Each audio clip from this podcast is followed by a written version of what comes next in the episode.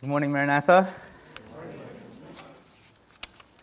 Uh, it really is a privilege to be up here this morning to, to preach. And for those who don't know me, as mentioned, my name is Eric, and I serve as one of the pastors here. Uh, before I pray, I wanted to thank you, church. Um, you know, I'm preaching this morning on why it's important that we gather as Christians, why we need one another, right? And Sana and I, we got a, a really uh, a glimpse of this last week. So uh, many of you are aware that I was in the hospital last week, all last week because I had rhabdo. I, I, was just being foolish. I worked out too hard, muscles broke down, and I was admitted very late on Memorial Day. And to make matters worse, we were moving the following day, right? So worst husband right here, like stress out your wife by getting a serious medical condition, and then abandon her to do the move all by herself the night before, right? But all it took was just a couple of text messages, and a, a group of MGC folk showed up after a long day of work and helped her move. And it wasn't just the move, it was the prayers, the texts, the cards, uh, the phone calls, the visits, the meals, right? All of it was so necessary for us to get through this trial. So, just want to start by saying thank you, church, and hopefully I got all the crying out now. Hannah, she was like, this morning, she's like, are you going to cry today? Um, all of your crying buddies aren't here because, you know, Vanessa has transitioned out and Kirsten's on sabbatical, so uh, I'm alone today. But thank you, church. Thank you very much. Uh, just as we begin, let's bow our heads in prayer. Our Lord, we thank you for this privilege to gather as your people this morning. Help us to never take for granted uh, the grace that you have shown us, that you allow us to gather to worship you. We don't deserve this privilege, Lord, but by grace through your Son, we are here to worship. So we thank you. We do pray, Father, for other churches, the many churches who are gathering today, that your Holy Spirit will help guide them in worship. We pray for our sister churches, like North Shore, Redeeming Grace Fellowship, First Baptist in New York, New Hope Fellowship. We pray, Father, for other local churches in the area, for Metro, for CGS, for New Mercy, for Grace Redeemer, for Christ our Hope. We are not the only body of people worshiping this morning. People from all around the world are worshiping you, and you deserve every ounce of praise, every ounce of glory. So we pray that in our worship, your Son Jesus would be exalted. We ask now that you would help us as we turn to your word. We ask that your Holy Spirit would help us to be attentive. That as we hear your word, we would not just be merely hearers, but we would be doers. That you would help us to bear fruit in response to your true and living word. And we ask all these things in the name of Jesus. Amen. So, we are in the midst of the series Life in the Family of God. And we're working through the commitments in our covenant as members. And so far, we have considered the following Having, as we trust, been brought by God's sovereign grace to repent from sin and believe in the Lord Jesus Christ, and having professed faith in Christ and having been baptized, we, the members of Maranatha Grace Church, earnestly and joyfully renew our covenant with each other as we strive to grow in Christ together. We will examine the scriptures corporately and privately that we might grow in faith and speak God's truth to one another in love. We will prayerfully maintain the unity of the Spirit in the bond of peace. This morning, we will focus on the fourth commitment. We will not forsake the assembling of ourselves together, nor will we neglect to pray for each other. Hebrews 10 19 to 25 says, Therefore, brothers, since we have confidence to enter the holy places by the blood of Jesus, by the new and living way that he opened for us through the curtain, that is, through his flesh, and since we have a great priest over the house of God, let us draw near with a true heart and full assurance of faith, with our hearts sprinkled clean from an evil conscience, and our bodies washed with pure water. Let us hold fast the confession of our hope without wavering, for he who promised is faithful. And let us consider how to stir up one another to love and good works, not neglecting to meet together, as is the habit of some, but encouraging one another, and all the more as you see the day drawing near. This letter to the Hebrews, this book, can be summed up in the following way Jesus is superior. No one knows who the author is, but it is very clear that it's written to the Hebrews, to those who are physical descendants of Abraham through Isaac and Jacob. And this letter it focuses on comparing the old covenant and the new. The old covenant with its imperfect uh, provisions, which was given under Moses, cannot compare to the new, which is offered through the great high priest and his costly sacrifice, Jesus Christ. And in the new covenant, all of its provisions are infinitely better, infinitely superior, because Jesus, he's superior to the angels. He's superior to Moses and Joshua. He's superior to the Levitical priesthood and sacrifices. In this larger context, it sets up our passage this morning, and we will focus specifically on verses 23 to 25. And we're going to look at it in three ways the past promises fulfilled in the Messiah, the present fellowship through the Son of God, and the future coming of our Savior King. So, first, the past promises fulfilled in the Messiah. Hebrews 10 1 to 4 says, For since the law has but a shadow of the good things to come instead of the true form of these realities, it can never, by the same sacrifices that are continually offered every year, make perfect those who draw near. Otherwise, would they not have ceased to be offered, since the worshippers, having once been cleansed, would no longer have any consciousness of sins? But in these sacrifices, there is a reminder of sins every year. For it is impossible for the blood of bulls and the goats to take away sins. Now, it's really easy to glance over the word sacrifice when reading passages like this and forget just how brutal this whole process was. Author, teacher Nancy, Nancy Guthrie writes this about the sacrificial system. Sacrifice in the Bible is the bloody reality of an animal being butchered on an altar. Imagine the sensory overload of this experience the violent resistance of the animal, the spurting of blood, the feel of pulling the animal apart, the smell of its burning flesh and bones. Imagine the emotional and spiritual impact of offering this sacrifice, knowing that it was your sin that made this death necessary. And imagine the frustration in knowing that you'll be back tomorrow or next week because you will sin again. These early verses in chapter 10 show that the sacrificial system under the Old Covenant, detailed all throughout the book of Leviticus, was a shadow of the good things to come. Under the Old Covenant, Israel's fellowship with God was constantly broken because of their sinful disobedience. But by grace, God established this sacrificial system, which involved priests serving as mediators, which involved offering animal sacrifices as a way for his people to restore the fellowship with him. And these offerings symbolized one's repentant heart and God's forgiveness.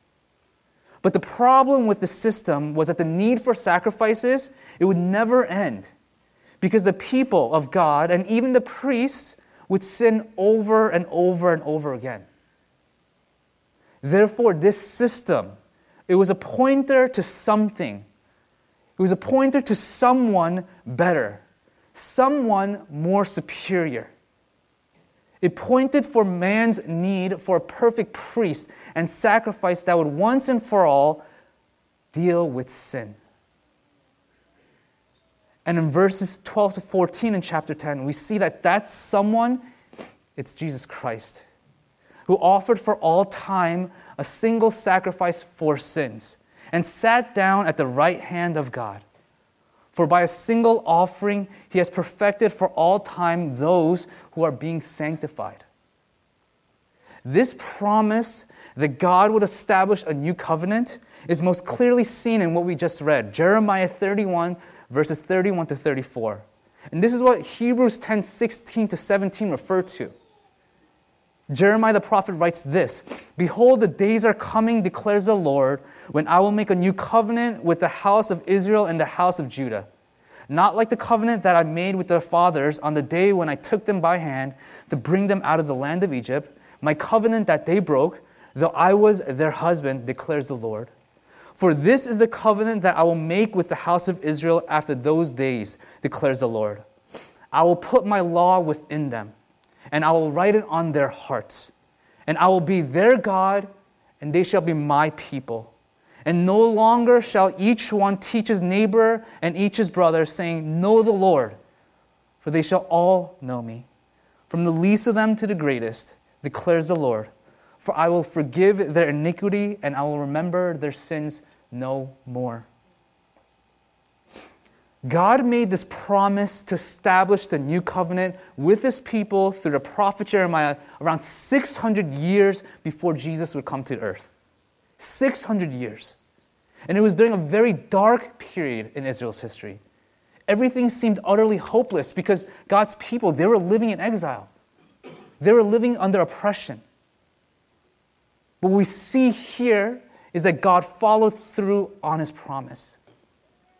He fulfilled this promise by sending the Messiah, his son, Jesus, showing that he who promised is faithful.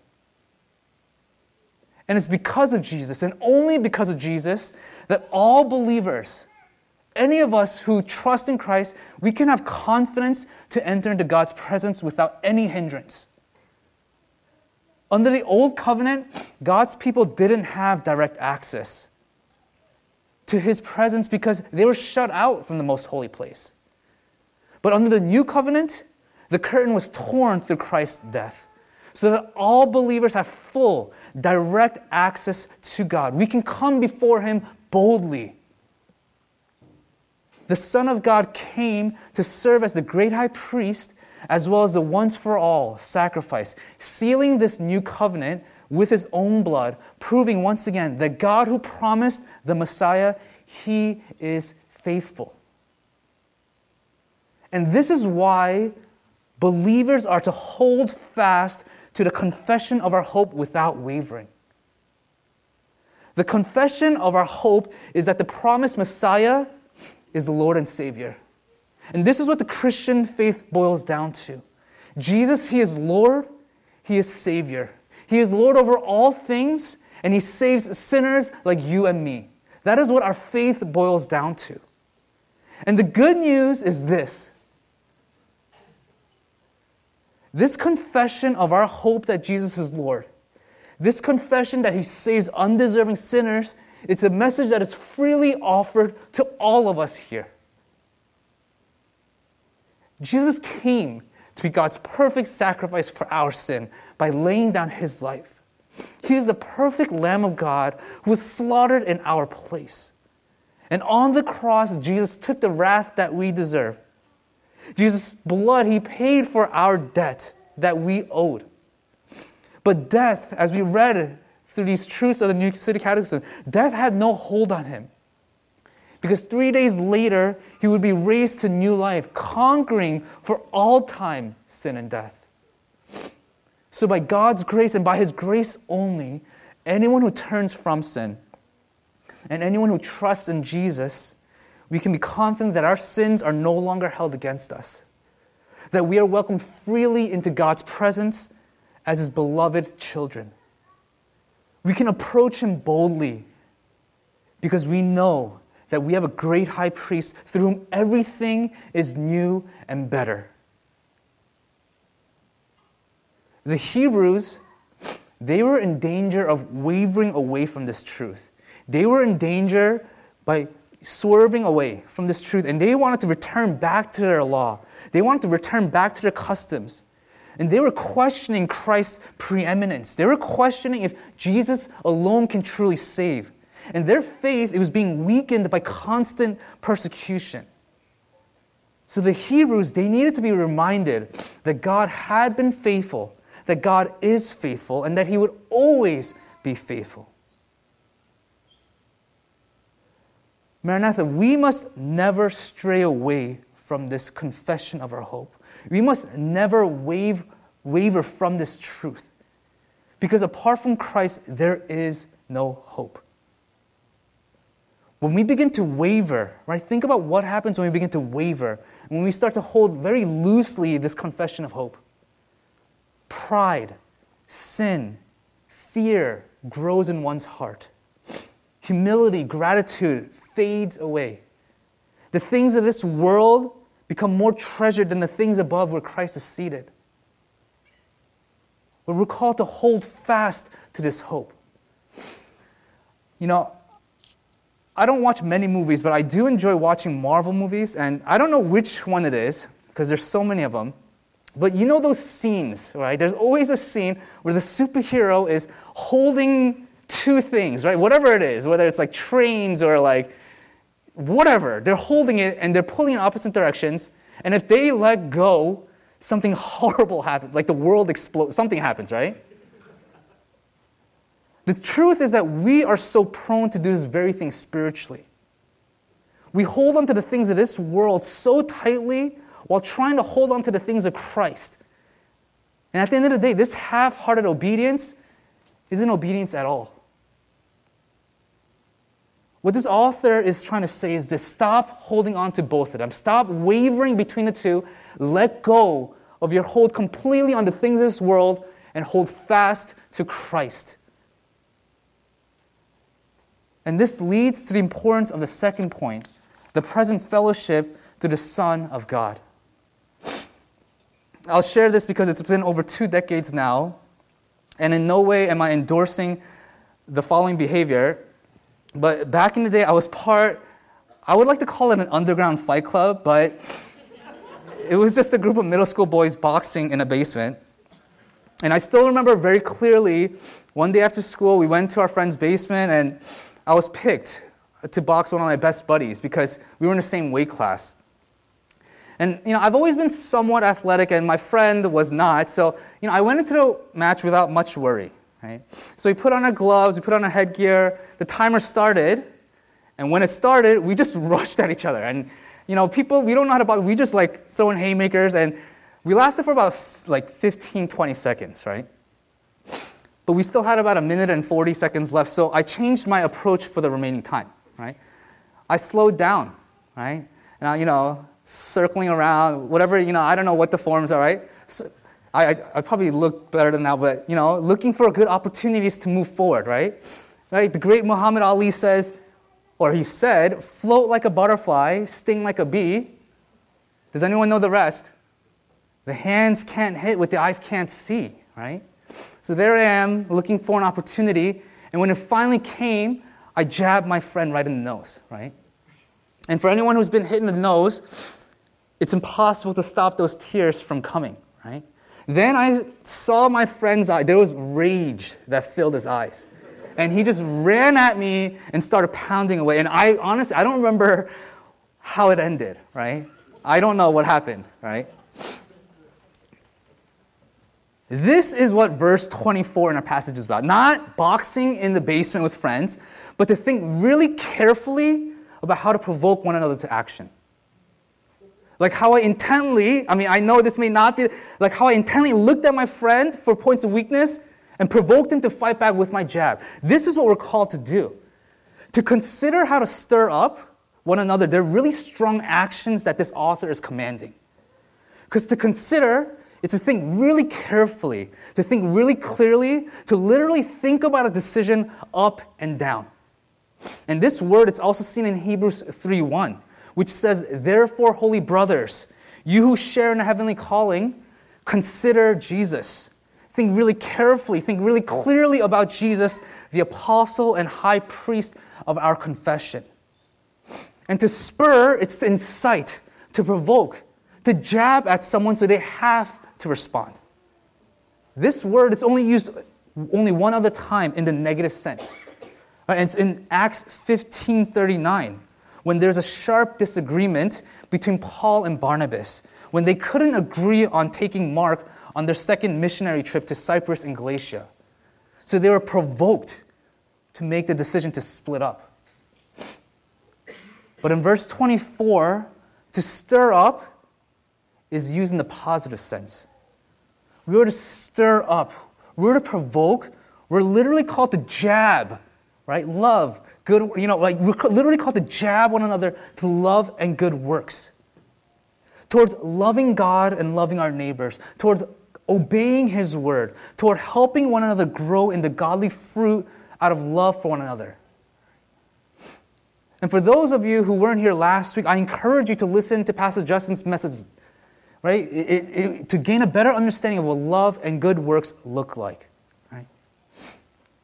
But the truth is this all of this can only happen in the context of community. And this is why the author exhorts the believers to not neglect meeting together. The Hebrews, they were tempted to give up meeting together for the various reasons I listed earlier. And it seems to have gone to a point where it became a habit for some. But it's impossible. It was impossible for them to live out these commands if they were neglecting to meet together. And it's true for us. It's impossible for us to do any of this if we neglect to meet together. I cannot overstate how important gathering together is in the life of a believer. The Christian life is not a solitary one, it's a corporate one, and this is God's design. And this is made very clear by the biblical metaphors for the church, right? all of which indicate a plurality, never a singularity. Right? We are a body, Romans 12, 1 Corinthians 12. We are a flock, 1 Peter 5. We are a household of faith, Ephesians 2. We are a holy people, Colossians 3, 1 Peter 2.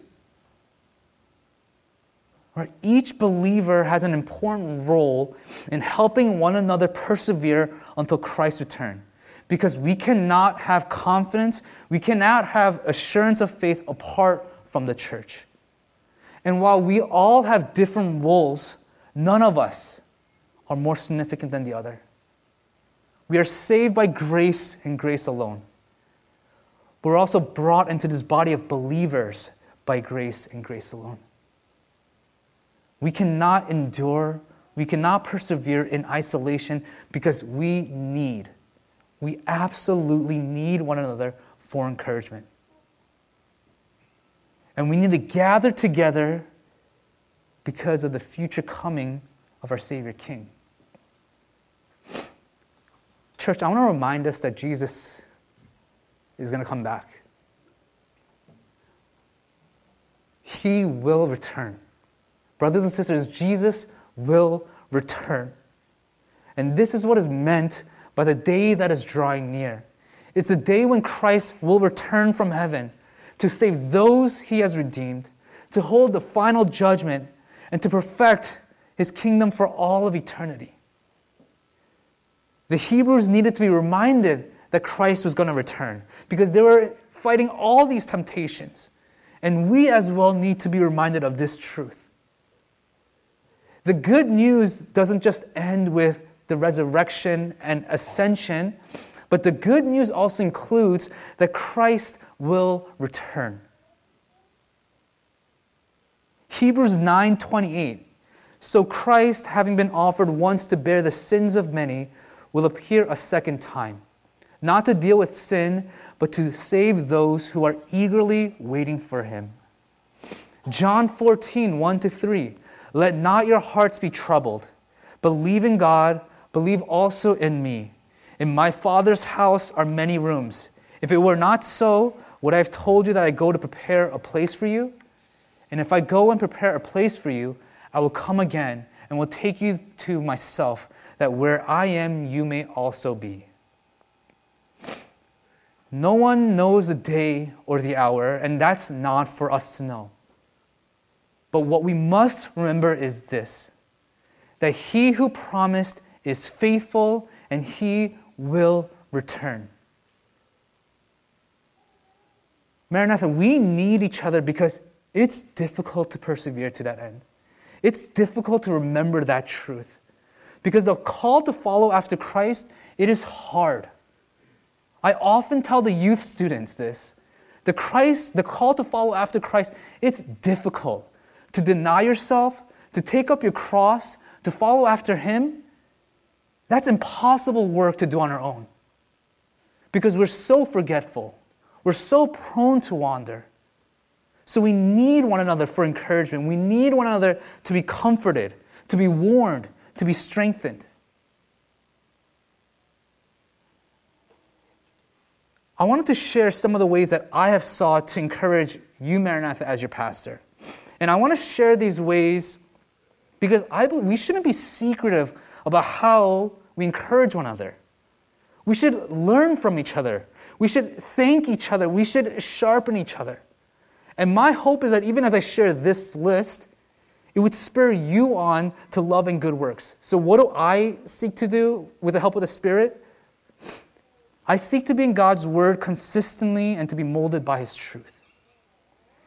I seek to be very intentional with my relationships, pursuing after others rather than waiting to be pursued. I seek to try my best to listen to others regardless of age or life stage, to treat three year olds the same as 65 year olds, from the youngest to the old, to understand their story. I seek to be in prayer for others and follow up on what they asked prayer for. I seek to speak the truth in love boldly, trying to call others out in sin, but also walking alongside them to help them put to death their sin. I seek to thank God for what He has given me and where He has placed me at this current time in my life.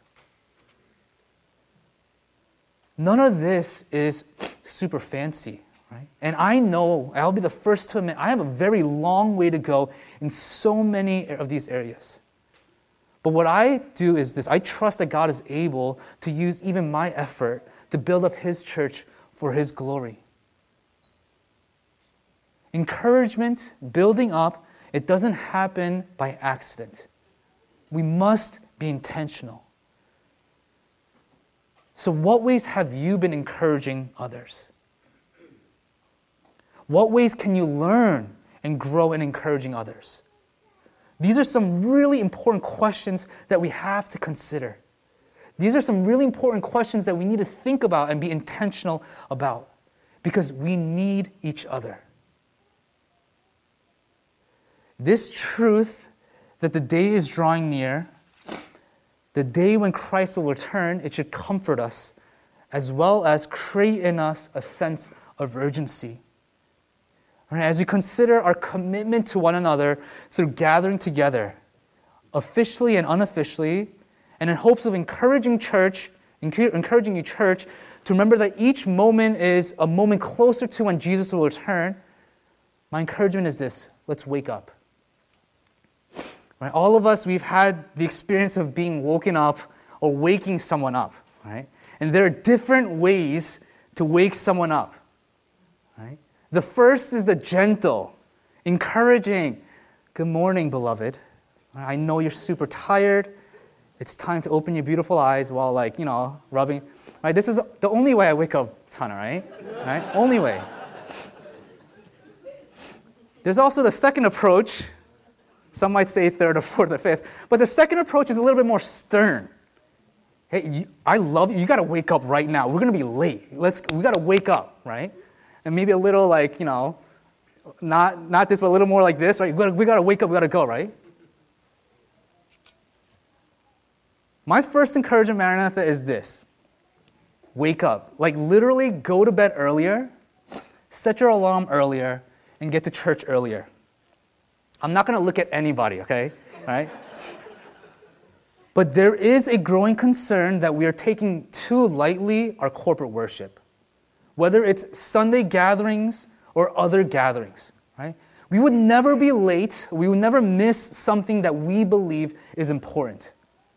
But our lateness, our lack of being present, when we are here, it communicates something about the way we view our worship gatherings. It communicates something about the way that we view our Lord.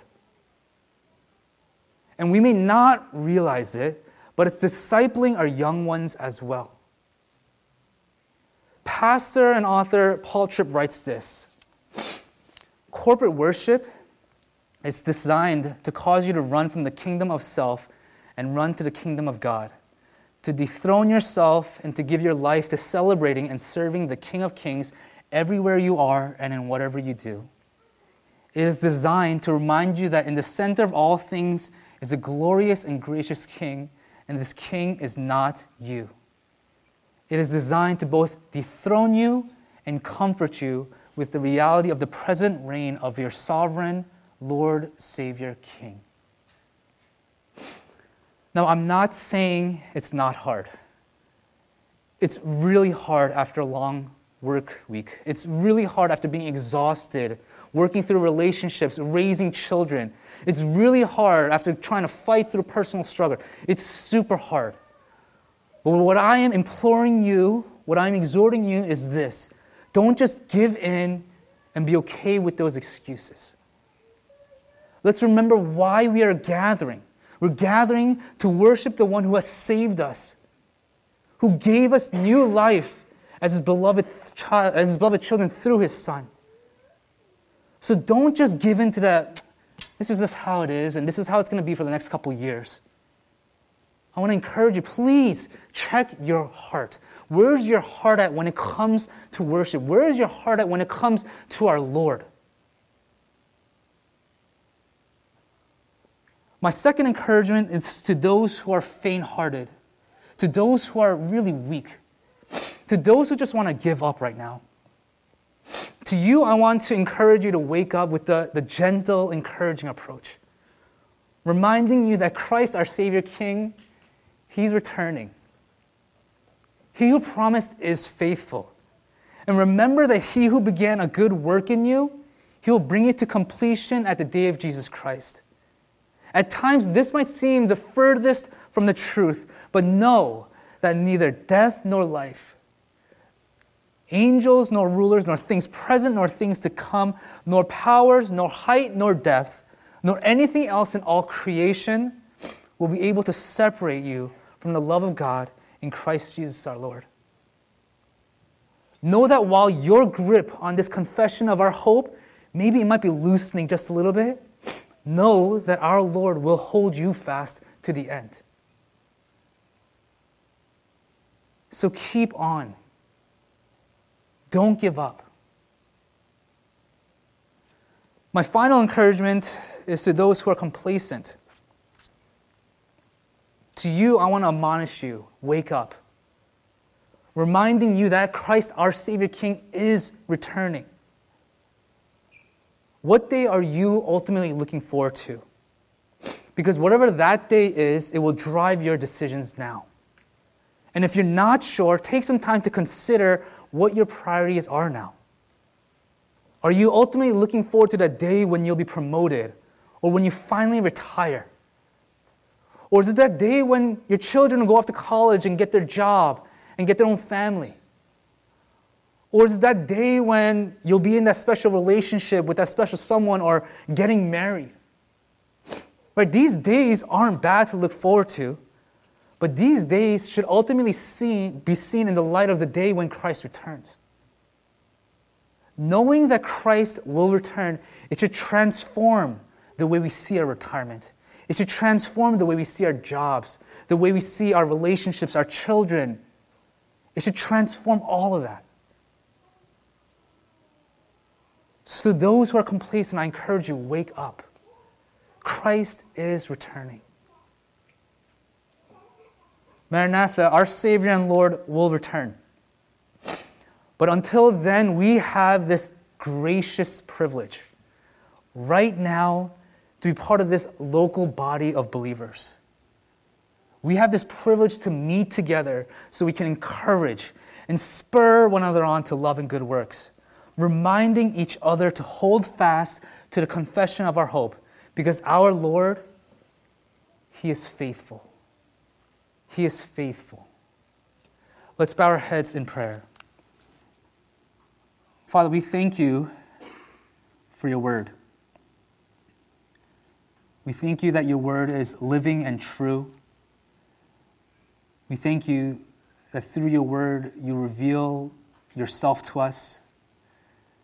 We thank you once again that we have this privilege, Lord, to hear from your word, but we ask God that we would not be merely hearers, but doers. Lord, as we leave from this place, would we consider very carefully how we can spur one another on, how we can encourage one another, all the more as the day, draw, as the day draws near, Lord, knowing that Christ Jesus, our Savior King, will return. So help us, Lord. We ask that you continue to be honored in the rest of our worship gathering as we sing, as we give, as we meet in fellowship. We ask, God, that you be honored this morning. You deserve all the glory, honor, and praise. We thank you once again for this privilege. And we hope these things in Jesus' name. Amen.